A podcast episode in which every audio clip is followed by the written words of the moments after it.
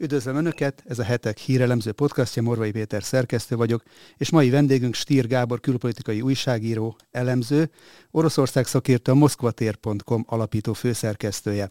Több mint húsz éve ismerjük egymást, Gábor rendszeres vendégem volt korábban a televíziós külpolitikai műsoromban, ezért is tegeződünk most az interjúban. Köszönöm Gábor, hogy fogadod a hívásunkat. Köszönöm a hívást. Szervusz. Drámai reggelre ébredtek ma Kijev és más ukrán városok lakosai. Az eddigi információk alapján mit lehet tudni, milyen rakétákkal és honnan támadták ezeket a célpontokat? Hát egyértelműen Oroszország válasza a krími hídon történt robbantásra, mindaz, ami, ami most ezekben az órákban is történik. Szinte egész közép- és nyugat-ukrajnát lövik, illetve lőtték az orosz erők, itt elsősorban rakétákkal, mm, a, a legutóbbi adatok szerint 71 rakét, 75 rakétát lőttek ki, és 41-et szedtek le abból az ukránok. Ez, ezt Zaluzsnyi ukrán vezérkari főnök mondta, tehát ez egy ukrán olvasata a történteknek. A rakéták mellett a nemrég beérkezett öngyilkos iráni drónok is részt vettek vagy drónokkal is támadták ezeket a városokat. Tehát itt Kiev, Sumi, Dnipro, Zaporizsia, mm, Lviv, lényeg, lényegében az egész, az egész Ukrajnát, tehát a nyugat-Ukrajnát is Kárpátalja kivételével. Olvastam egy olyan... Ebben Olvastam egy olyan hírt ide kapcsolódóan, hogy Moldova tiltakozott az ellen, hogy a légterén keresztül is értek orosz rakéták, ukrán célpontokat. Ezt hogyan lehet értékelni? Hát viszonylag nehezen. Itt most, hogyha értem magam elé képzelem a térképet, akkor ez csak egy módon lehetséges, ha egyáltalán lehetséges, hogy, hogy a Fekete-tengerről mm, tehát a Fekete-tengerről elképzelhető, de olyan annyira ki kell menni a, a román partok felé, hogy, hogy egy picit furának tartom. Tehát én nagyobb eséllyel azt látom, hogy, hogy a Fekete-tengerről lőtték, a nyugati katonai körzet felől lőtték Ukrajnát, de azt, hogy Moldován keresztül lőtték volna, természetesen innen ezt nem tudjuk megmondani, de, de kicsi, viszonylag kisebb az esélye. Említetted az iráni öngyilkos drónokat. Ez azt jelenti, hogy hiányzott az orosz arzenálból az a fegyver, amivel eddig hatékonyan végre lehetett volna hajtani például egy ilyen támadást, és ezért volt szükség erre a megerősítésre? Általában a drónok fejlesztésében Oroszország lemaradt.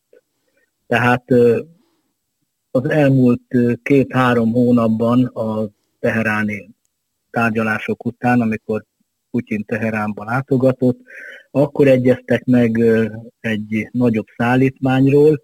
Itt különböző számok vannak, durván két-háromszáz drónról lehet szó, és, és ez is mutatja egyébként, hogy Oroszország néhány fegyvernemet valahogy fegyvernem, fegyvernemről valahogy elfeledkezett.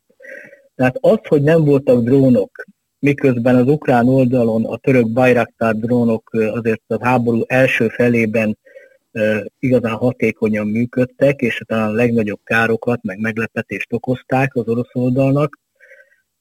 Oroszország arra kényszerült, hogy, hogy Irántól vegyen drónokat. De ugyanez vonatkozik például a, a 2000-es évek nagy ö, óta tartó nagy haderőreform keretében, viszonylag elhanyagolták a szárazföldi erőket is. Amilyen világszintű és, és nagyon erős az orosz, orosz nukleáris képesség, a nukleáris erőknek a, a fejlesztése és folyamatos modernizálása, ahogy megtörtént, úgy, úgy azt látjuk, hogy például a modern hadviselés egyik fontos eszköze, eszközében a drónokban lemaradtak, elhanyagolták, és, és a szárazföldi erők is kívánni valót hagynak maguk után. Hogyan értékelnéd, hogy ennek a folyamatos rakétazápornak, ami most is zajlik, katonai, stratégiai, vagy inkább üzenetértékű, szimbolikus jelentősége van? Mindenek előtt üzenetértékű jelentősége van. Oroszországnak válaszolnia kellett arra, ami, ami a Krími hídnál történt, hiszen a krími híd szimbolikus. Oroszország büszkesége a kríme, krímet az orosz szárazfölddel összekötő hídról van szó. Ennek van stratég, komoly stratégiai jelentősége is, hiszen a déli hadseregcsoportot, a déli erőket, tehát Herson, Zaporizsia körüli orosz csapatokat ezen keresztül, és természetesen Krímet is ezen a hídon keresztül látják el elsősorban. Az utánpótlás itt folyik, de a szimbolikus jelentősége ennél jóval nagyobb. A, a utánpótlás egyébként megoldható, tehát arra az időre, amíg kiesik a Krími hídnak ez a két sávja, de, de ez a válasz is mutatja, hogy Oroszországnak erőt kell demonstrálnia, erőt kell demonstrálnia a hazai társadalom felé mindenek előtt, hiszen miután meg lezajlott, vagy elkezdődött a, a mozgósítás, az orosz társadalom elkezdett szembesülni a háborúval. Idáig a televízióban látta ezt a háborút, pontosabban orosz olvasatban a, és retorikában a különleges katonai műveleteket, de nem nagyon találkozott vele személyesen. Így most már, hogy, hogy 300 ezer tartalékost hívnak be, a családokba is elérkezett a háború, és nem érték, sokan nem érték azt, hogy, hogy hát ha egyszer veszélybe kerülnek a, a fiaik, férjeik, akkor, akkor miért nincsenek egyáltalán sikerek. Tehát ez volt az egyik, amiért, amiért lépni kellett az orosz vezetésnek. A másik az, hogy a, a nemzetközi presztízsét is helyreállítani, illetőleg egy picit visszabillenteni, mert, mert az utóbbi időben a, a Harkivi fronton, a Herszoni fronton elszenvedett vereségek után ez már csak a hab volt a tortán, ez a szimbolikus ö, támadás a krími híd ellen, tehát emiatt is kellett. Ezen kívül, ahogy a Harkivi fronton lezajlott visszavonulás és sikeres ukrán ellentámadás után is az orosz erők hát kicsit ilyen adhok szerűen elkezdték a civil és energetikai infrastruktúrát támadni, úgy úgy az erődemonstráción kívül most arról is szó lehet, hogy, hogy ezt komolyabban veszik. Tehát az, hogy, hogy lényegében hagyományos eszközökkel akarja és vívja egész idáig Oroszország ezt a háborút, hogyha a technikát nézzük, akkor ez egy késő szovjet vagy korai posztszovjet technika.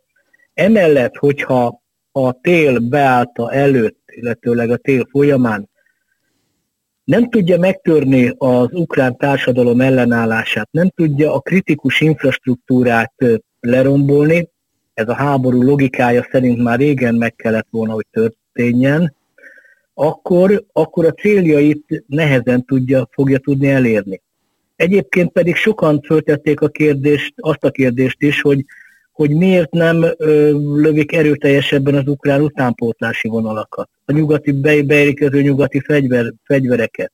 Tehát miközben a pontos, egyre pontosabb ö, nyugati rakéták beérkezése után ukrán oldalról elkezdték szaggatni az orosz utánpótlási vonalakat, Oroszország etéren a kelleténél a háború logikáját mondom megint, a kelleténél kevesebbet tett, és feltehetően nagyobb sebességfokozatra kapcsol. Azt általában is látjuk, ezt mutatta már a, a, a krími híd elleni támadás, de az északi áramlat két csöve elleni tám, terrorakció is, hogy a háború mind földrajzi értelemben, mind a célokat tekintve egyre inkább eszkalálódik.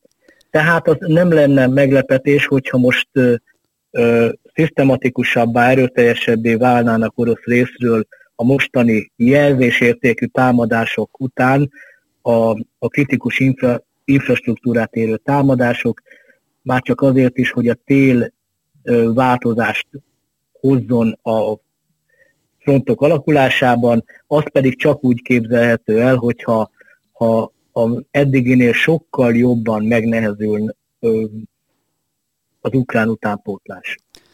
Hogyha üzenetértékű jelentőségről beszélünk, akkor annak nyilván az egyik célpontja az ukrán lakosság, és azt látjuk az első hetek riadalma után, hogy Kievben és általában Nyugat-Ukrajnában a lakosság viszonylag nyugodtan élte az életét, Igen. nem érintette őket a keleti fronton zajló harcok. Hogy látod, mostantól kezdve ez tartósan megváltozhat? Jó esély van rá, hogy ez tartósan megváltozik, hiszen ismét, ahogy a háború első szakaszában az egész Ukrajnát érhetik támadások, rakétatámadások, dróntámadások, és pontosan az, a, az lehet az egyik cél, hogy, hogy a, a, a társadalmat is megtörjék, és, és ez csak így érhető el. Tehát az, hogy, hogy ez történt, itt egyébként a civil infrastruktúráról beszélek, tehát arról, hogy nem lesz áram, nem lesz internet, a vasúti közlekedés akadozik, a fűtés akadozik, tehát körülbelül erre lehet számítani a tél közeletével, illetőleg télen, és ez mindenképpen nem csak az, az ukrán társadalom hangulatára fog kihatni, ha így történik, hanem, hanem általában az ukrán hadseregnek a képességeit is érinti. Tehát most mondok egy példát, amennyiben a, a vasúton nem lesz áram, szétlövik a, a transformátorállomásokat, akkor, akkor egyértelmű, hogy, hogy Ukrajna szakadozottabban tudja az utánpótlást szállítani a frontra. Tehát én azt gondolom, hogy az eszkaláció most már elkerülhetetlen. Sokan egyébként Putyin szemére hányvetik azt, hogy, hogy hát az orosz részről, hogy, hogy túlságosan puhán háborúzott, hogy miért állnak még a Nyeperen a hidak, miért ez a sok visszavonulás. Tehát kezdve attól, hogy, hogy az orosz politikai vezetés nem ilyen kiterjedt, nagyobb háborúval akarta elérni, hogy visszaszerezni Ukrajna felett a, a, a politikai befolyását, vagy általában befolyását, onnantól végig húzódott abból, attól, hogy, hogy lépegessen a totális háború felé. Viszont ez most már megkerülhetetlen, ha nem is a totális háború, hanem a, a minél inkább eszkalált, kiterjedt háború, mint ahogy megkerülhetetlen az is, hogy, hogy területeket szerezzen Oroszország, hát ugye most már két népköztársaságot és két megyét az orosz jog alapján Oroszországhoz csatolt, és a referendum alapján.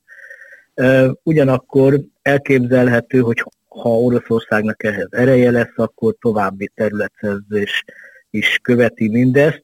Már csak azért is, mert győzelmet hirdetni most már nehezen tud anélkül, hogy, hogy komolyabb területeket szerezzen meg. A mostani ellenőrzött területeket sem tudja megvédeni, föntartani, működtetni, ha nem kiterjedtebb, nem az egész Novorossziára, tehát a Harki Vumány vonaltól délre és keletre lévő területekre terjed ki a, a fennhatósága. Győzelmi kényszerbe került Putyin, ugyanúgy győzelmi kényszerbe evezte magát Zelenszky is, és úgy tűnik, hogy a mögötte álló erők, tehát itt elsősorban az angol szászokra gondolok, mindenképpen Ukrajnán belül szeretnék meggyengíteni Oroszországot, kifektetni Oroszországot. Ez hát részben pozitív is, mert a túls, egyrészt, hogyha túlságosan meggyengítik Oroszországot, és ott politikai válság, nehogy Isten a szétesés állapota következne be, az Európa biztonságára nézve legalább akkor a kihívás lenne, mint a mostani háború. A másik pedig ezt úgy tűnik, hogy, hogy a földrajzi, a háború földrajzi eszkalációját mind Oroszország, mind pedig az Egyesült Államok a proxy háború másik fő résztvevője szeretné elkerülni.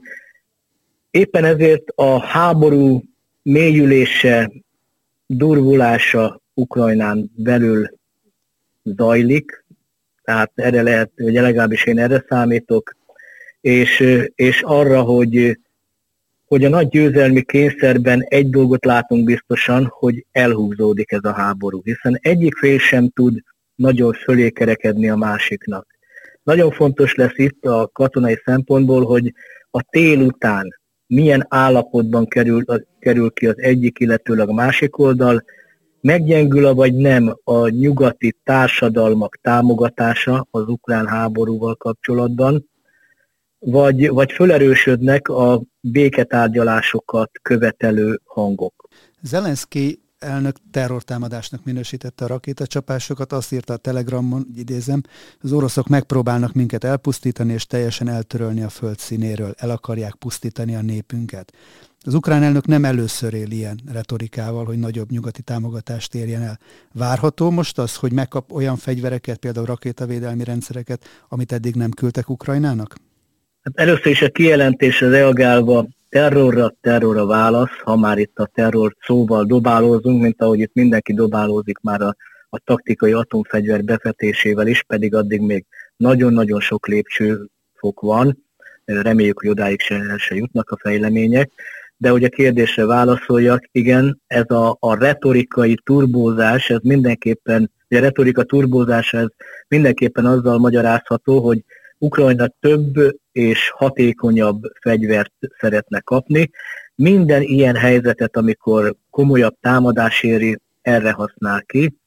Ez ukrán részről érthető, ugyanakkor azt is látni kell, hogy különösen Európában a fegyverraktárak már nagyjából kiürültek, ami, ami átadható volt, azt idáig átadták, Európa nem gyengülhet meg olyan végletesen, hogy ne legyen, ne tudja megvédeni magát.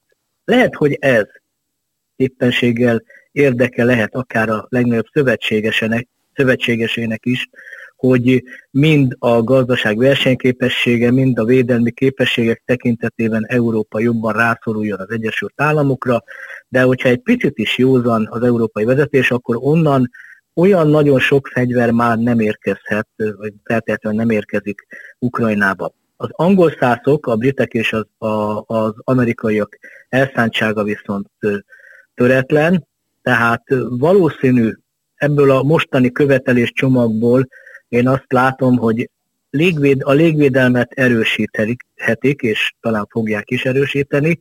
Egy dologtól viszont továbbra is óckodik az Egyesült Államok, hogy nagy hatótávolságú rakétákat adjon Ukrajnának. Tudnélik ezzel ismerve, látva most az ukrán vezetést, alapvetően a politikai vezetésre gondolok, um, egészen biztos vagyok benne, hogy támadnák akár a, a legnagyobb szövetséges, illetve támogató amerikai, Amerika megkérdezése nélkül is orosz területeket, illetve mélységi orosz területeket, ami viszont azt erősíteni annak veszélyét, hogy a háború esetleg eszkalálódjon. Tehát azt, a válaszom a következő, tehát légvédelmi, a légvédelmet erősíthetik az új fegyverek, ez sem azonnal, tehát ennek is kifutása van. Komolyabb, nagyobb támadó fegyverek átadására azonban nem számítok továbbra sem. Milyen válaszlépések várhatók még a nyugati vezetőktől? Van olyan diplomáciai vagy gazdasági szankciós eszköz, amit eddig nem vetettek még be Oroszország ellen? Hát a szankciók okozhatók még a végtelenségig, de inkább hát a, a lényegi dolgok, hát igazából itt a gáz. A gáz, ami, ami nagyon fontos, a gáz ö, telje, importja, exportja orosz szempontból teljesen megszűnik. Annyira ez sem érintené most már Oroszországot, hiszen enélkül is lényegében megszűnt Európa és Oroszország között az energetikai együttműködés. Itt még diplomáciai lépések tekintetében elképzelhető, hogyha az amerikaiak és a nyugat általában még nagyobb nyomást gyakorol a G20-akra, a G7-ekre annak érdekében, a G20-aknál azért sok ö, esélye, nagy esélye erre nincsen, de a g igen, hogy, hogy a gázársapkát vezessenek be. Ez ellen viszont nagyon-nagyon ágálnak nem csak Oroszország, hanem, hanem az OPEC tagállamai is. Az OPEC plusz legutóbbi ülésén például ezt a termelés növelését egyértelműen elutasították, és pontosan a kitermelés, itt olajról van szó, az olaj kitermelésnek a, a csökkentése mellett foglaltak állást olyan államok is, mint Szaudarábia, amely korábban egyértelműen Amerika szövetségese volt. Tehát én azt látom, hogy a szankciókat lehet még szimbolikusan növelni, ez azonban rövid távon nem hat Oroszország döntéseire, tehát akkor, amikor az eredeti célkitűzés az volt, hogy a szankciókat azért kell bevezetni, mert azzal ö, a háború megállítására lehet kényszeríteni Oroszországot, ez rövid távon ez nem, való, nem valósult meg, véleményem szerint ez így nem is működhet, az viszont igen, hogy hosszú távon Oroszországnak is fájnak majd, különösen az új technológia tekintetében a, a, az orosz, vagy a, a, a szankciók. Tehát a nyomás gyakorlása mindenképpen a nyomás fokozódni fog Oroszországra. Ezzel párhuzamosan ugyanakkor én azt, arra számítok, hogy felerősödnek a béke, a közvetítők is, a közvetítések, a, a, a béke teremtésnek az esélyét, esélye is nagyobb, nagyobb lesz. Tehát itt elsősorban azért ne felejtsük el, hogy a közelmúltban volt egy, egy nagyobb szabású, és a háború kitörőse óta szinte az első ilyen nagy fogolycsere, ebben immár hagyományosan Törökország mellett Szaudarábia is részt vett. Tehát a, én azt gondolom, hogy csak úgy lehet közelíteni a békéhez, hogyha a szankciók hát növelése, de én szerintem nem is a szankciókat kéne növelni, hanem nagyobb nyomást kéne gyakorolni a felekre abban az értelemben, hogy a, üljenek le egymással tárgyalni, és, és a békéhez közelítsen a helyzet. De úgy gondolom, hogy, hogy erre csak akkor van esély, hogyha ha mondjuk Vladimir Putyin és Joe Biden le tud ülni egymással. Tehát valójában Oroszország már egyértelműen úgy gondolja, hogy csak Amerikával tud megegyezni. Azt láttuk, hogy a hétvégén Putyin új főparancsnokot nevezett ki az ukrán frontra, és ezzel Szergej Szurovkin a szíriai hadjárat és a csecsenföldi harcok veteránja veszi át az összes művelet parancsnokságát. Úgy hírlik, hogy őt kemény vonalas vezetési stílusa miatt a kollégái Armageddon tábornoknak is nevezték. Mit érdemes róla tudni, és mi várható az ő parancsnokságától? Neveztük őt kannibálnak is, tehát egy biztos, hogy egy, egy rendkívül keménykező és jól felkészült katona került a különleges hadműveletek élére. Ez azért is fontos, mert a különleges hadműveleteket külön, meg külön vezetése nem volt idáig. Tehát ez, ez már egy, egy lépés, hogy, hogy hatékonyabbá, hatékonyabbá tegyék az Ukrajnában harcoló csapatok működését, és összehangoltabbá tegyék ezt az egészet. A parancsnok eddigi életútjából az olvasható ki, hogy hát ő nem nagyon szereti a visszavonulást, tehát az, hogy az orosz felőrlő stratégia tovább fog erősödni, párhuzamosan, amit már említettem, a civil infrastruktúrát érintő csapások megfokozódnak, és biztos vagyok benne, hogy, hogy a hadseregen belül megpróbálják most már kiküszöbölni menet közben azokat a hibákat, amelyek nyilvánvalóan jelenkeztek. Mm, tehát egyértelmű, hogy a, a szándék az az, hogy, hogy jobban összekapják, hatékonyabbá tegyék az orosz hadsereget. És milyen viszonyban van Szurovkin a többi orosz háborús véleményvezérrel, például Rahman Kadirov csecsen vezetővel? Hát túl, el van túlozva Rahman Kadirovnak a, a szerepe. Tehát Kadirov nagyon hangos a Twitteren, a Telegram csatornáin, de, de, de itt mondjak, Ramzan Kadirov egy, egy igazából egy, egy, egy celeb, Politikai súlya természetesen megvan Csecsenföldnek önmagában, Csecsen vezetőnek ezen keresztül szintén. Ő sok, kicsit összehasonlítanám Dmitri Medvegyevhez, a volt elnököz és miniszterelnököz kell, a, abban a tekintetben, hogy ők, ők képviselik most a kommunikációban Oroszország kemény hangját, sokszor tesztelik a közvéleményt, és és kimondják azt, amit a, az orosz vezetés vagy nem akar, vagy nem, vagy inkább kimondatja. De hogy milyen viszonyban van vele, tehát én ezt nem tartom lényegesnek, hogy, hogy Ramzan Kadirov és az új parancsnok az milyen viszonyban van. Az viszont nagyon fontos, hogy a hadseregen belül tekintélye van az új parancsnoknak, és, és ez lehet az, ami, ami a hatékonyságot növelheti, és természetesen a felkészültsége. Rendszeresen olvasni arról, hogy a részleges sorozással behívott orosz tartalékosokat kiképzés nélkül egyből a frontra vezérlik. Mennyire reális ez? Érezhető egyáltalán a mozgósítás hatása a háború menet, eddigi menetén? Még nem. Tehát igazából az látható, hogy a, a, addig, amíg ez a 300 ezres létszám beérkezik a frontra, hangsúlyozom, nem véletlenül használtam a létszámot. Azért, mert még ukrán oldalon a területvédelmisek és a sorozottak, hisz ott már hónapok óta teljes mozgósítás van, őket sokszor kiképzés nélkül beküldték a húsdarálóba.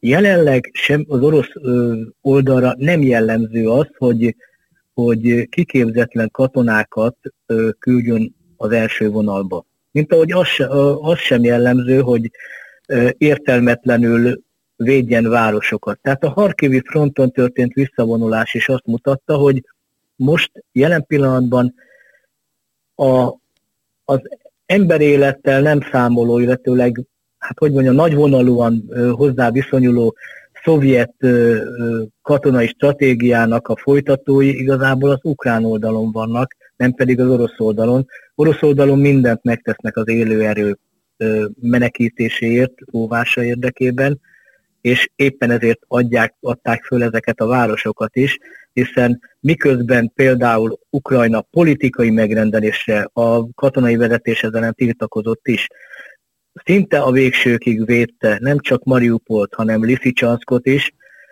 addig az első pillanatban, tehát amikor, még egy, amikor már csak egyetlen visszavonulási lehetőség maradt, akkor Balakleja és Limán, vagy többi város esetében az oroszok azonnal a visszavonulás mellett döntöttek, hogy, hogy mentsék az élő erőt.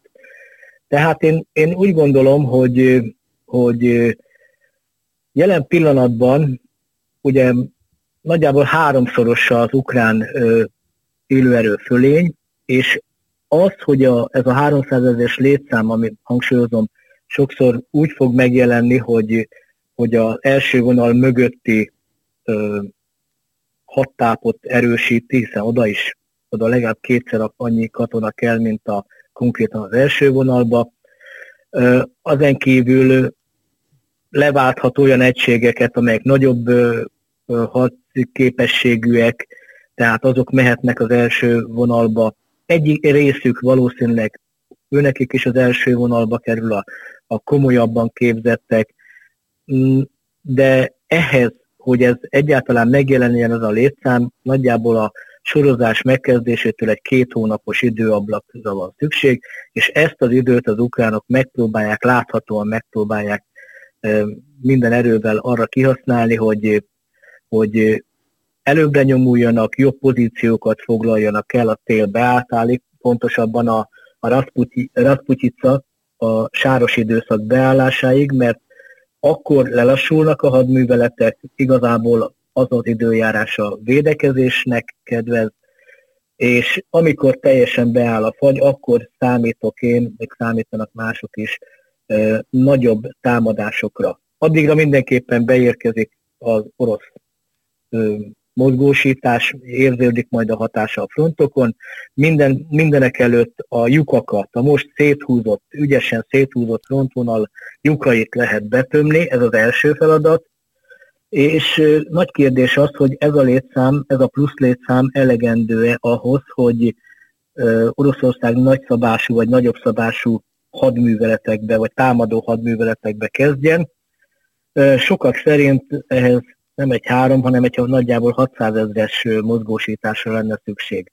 Azt minden esetre látszik, hogy a Donbassban erről kevés szó esik, az oroszok azért továbbra is mennek előre, különösen a déli szárnyon, ahol a Wagneresek, a Wagner magánhadsereg operál, és ez is mutatja egyébként, hogy az orosz, orosz haderőnek sokkal inkább Wagneresedni kellene olyan értelemben, hogy sokkal mobilabb legyen ezt a nagy központosítást, a visszajuséget valahogy elfelejtse, és erre van szükség most, és ha már idáig nem történt meg, akkor, akkor a háború közepette kell ezeket a húzásokat, ezeket a, az átalakulásokat, reformokat megtenni legalábbis tűzoltó jelleggel a, jelleggel a hadseregen belül is.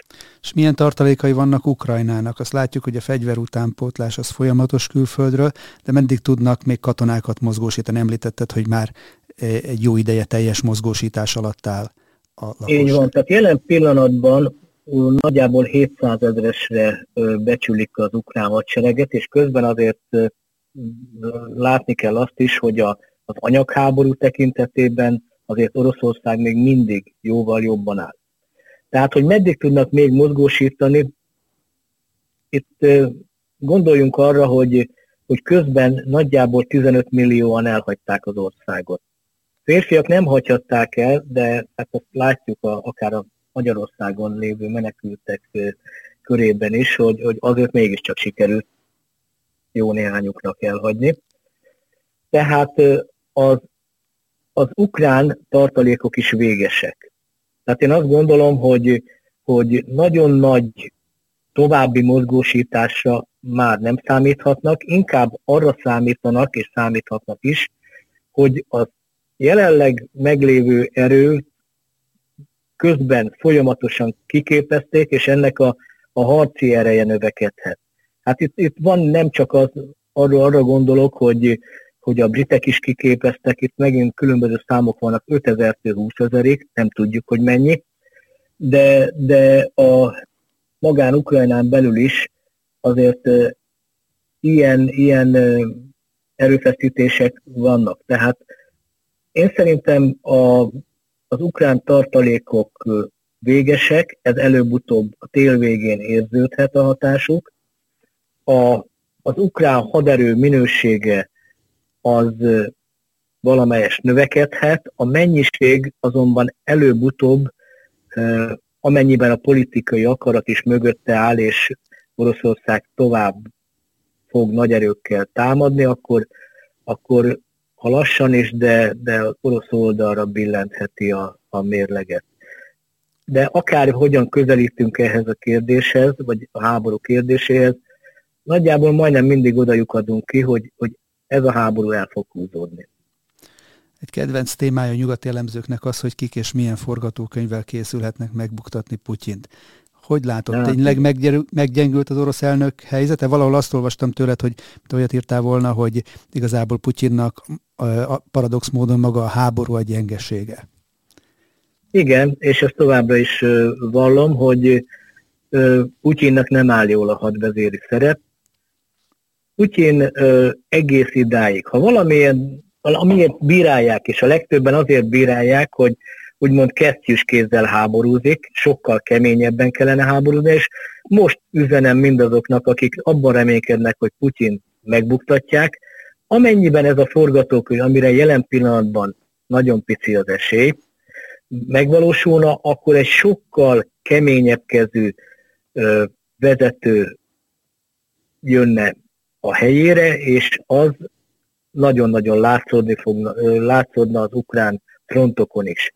Tehát én nem látok jelen pillanatban pucs helyzetet, elégedetlenséget látok, és ezekre válasz az is, egy, egyrészt a mozgósítás, hogy növelni kell az erőt, és az a mostani erődemonstráció is, ami, ami ezekben az órákban is folyik Ukrajnában, hogy folyamatosan lövik a szinte az egész, az összes ukrán, nagyobb ukrán városok. Tehát, hogy ki jöhet Putyin helyére, és ki nem, korai lenne ezt. Én, el, én erről beszélni, mm, nincs pucs helyzet, két párt van, a, ugye a Krem bástyáiról szoktak beszélni, az, az egyik oldal jelen pillanatban négy bástyát szoktak korábban mondani, most már sokkal inkább leegyszerűsödtek a törésvonalak, az egyik oldal az a még keményebb háborút, tehát a, a végső győzelemig mindent megtenni a kemény háborúpárt, a másik oldal pedig, melyik sokkal inkább hajlamos a kompromisszumokra, mm, amelyik azt gondolja, hogy esetleg azért ki lehetne egyezni a nyugattal. Ezek fölött áll Putyin, és ő neki egy esetben lehet problémája, hogyha mindig is így a, a különböző erőcsoportok fölött állt, ha ezek az erőcsoportok nagyon egymásnak feszülnek, és úgymond kitör a vulkán, akkor a vulkán tetején ülő embert is kilőheti onnan. De ez a jövő zenéje egyelőre én, én pucshelyzetet nem látok Oroszországban. Akkor növekedhet az, a, a, a háború támogatottsága, vagy a háború melletti kiállás annyiban csökkent, hogy az emberek megérezték, hogy hogy milyen is a háború, a tévéből a családokba költözött a mozgósítással, tehát azt természetes dolognak tartom, hogy, hogy most inkább a félelem ö, erősödött meg, és de ez nem azt jelenti, hogy, hogy el akarnák söpörni az, az orosz vezetést. Tehát Oroszországban egyelőre a háború, illetve az orosz vezetés támogatottsága elegendő ahhoz, hogy, hogy eredményeket érjenek el. Itt a legfőbb probléma az, hogy nem érnek el eredményeket. Amennyiben ez a helyzet nem változik, akkor változhat a politikai hangulat is. Tehát én ezeket a, a Putyin megpucsolására vonatkozó kijelentéseket azért elsősorban vágyvezérelteknek látom, és a nyugati média operál ezekkel elsősorban. És végezetül azt kérdezem meg, hogy mire érdemes figyelni az elkövetkezendő hetekben az ukrán fronton, vagy akár a tágabb értelemben vett nemzetközi környezetbe, gondolok itt például közel-keletre, vagy éppen Észak-Koreára, történhet-e valamilyen váratlan fordulat? Értem. Hát a, az ukrán fronton mindenképpen a most Oroszországhoz csatlakozott, az orosz jogrendszerint még egyszer hangsúlyozom, négy megyére, két köztársaság, illetve két megyére az orosz jogrend szerint. Tehát a Donbass két köztársaság, népköztársaságára, Luhanszra és Donetskre kell fókuszálni, valamint Zaporizsére és Herszorra. A következő hetekben, egy jó egy másfél hónapban megpróbálják az ukránok, megpróbálnak előre törni a Harkivi fronton, Herszont közelíteni próbálják délen, és nagyon úgy néz ki, hogy Zaporizsjánál is vannak komoly csapatösszevonások. Orosz oldalról ö, haladni fog tovább, aztán a télen meglátjuk, hogy ez fölgyorsul-e, az a Donbassban a hadművelet, az előrehaladás. Tehát ez a frontokat, ami érinti egész Ukrajnát feltehetően, a, a, ha nem is olyan intenzitással, mint ma, de rendszeresebben, szisztematikusan fogják lőni, illetőleg az utánpótlási vonalakat, az energetikai infrastruktúrát lőni az orosz erők, tehát hogy a, a frontokon, amennyiben sikerül a felőrlés taktikája folytatódik, itt a, a hátországban pedig a hátország megtörése. Az nagyon fontos még itt a télen az, hogy az európai társadalmak hangulata mennyiben változik, tehát mennyiben ö, tart ki vagy, vagy nem tart ki a háború melletti, a háború támogatása melletti kiállás, ez is nagyon fontos lesz, és nagyon fontos politikai szempontból a november félidős amerikai választás. Egy nagyon erőteljes republikánus siker esetén meg, hát ugyancsak megnehezednének, megnehezedne a, a Bidennek a a, a dolga, tehát ahhoz, hogy, hogy a jelenlegi tempóban ö, szállítsa a fegyvereket Ukrajnának, és még egy nagyon fontos dolog, én a, a globál, globális politikában egyedül a, a Tajvan körüli helyzetre, helyzet megváltozásában látnám azt, hogy az komolyan kihatna esetleg az ukrajnai háborúra is. Tehát, hogyha ott éleződne a helyzet, amire most én nagyobb esélyt nem látok, akkor az valóban rosszul jönne az ukránoknak, hiszen elfordulna a figyelem ettől a térségtől. Egyébként pedig még arra lehet számítani feltehetően, hogy a, az úgynevezett ö, geopolitikai pillanatot nagyon sokan megérzik, tehát nagyon sok országban, nagyon sok konfliktus helyzetben helyzetet megpróbálnak az érintett felek eldönteni. Egy befagyott, lefagyott konfliktusokról van szó.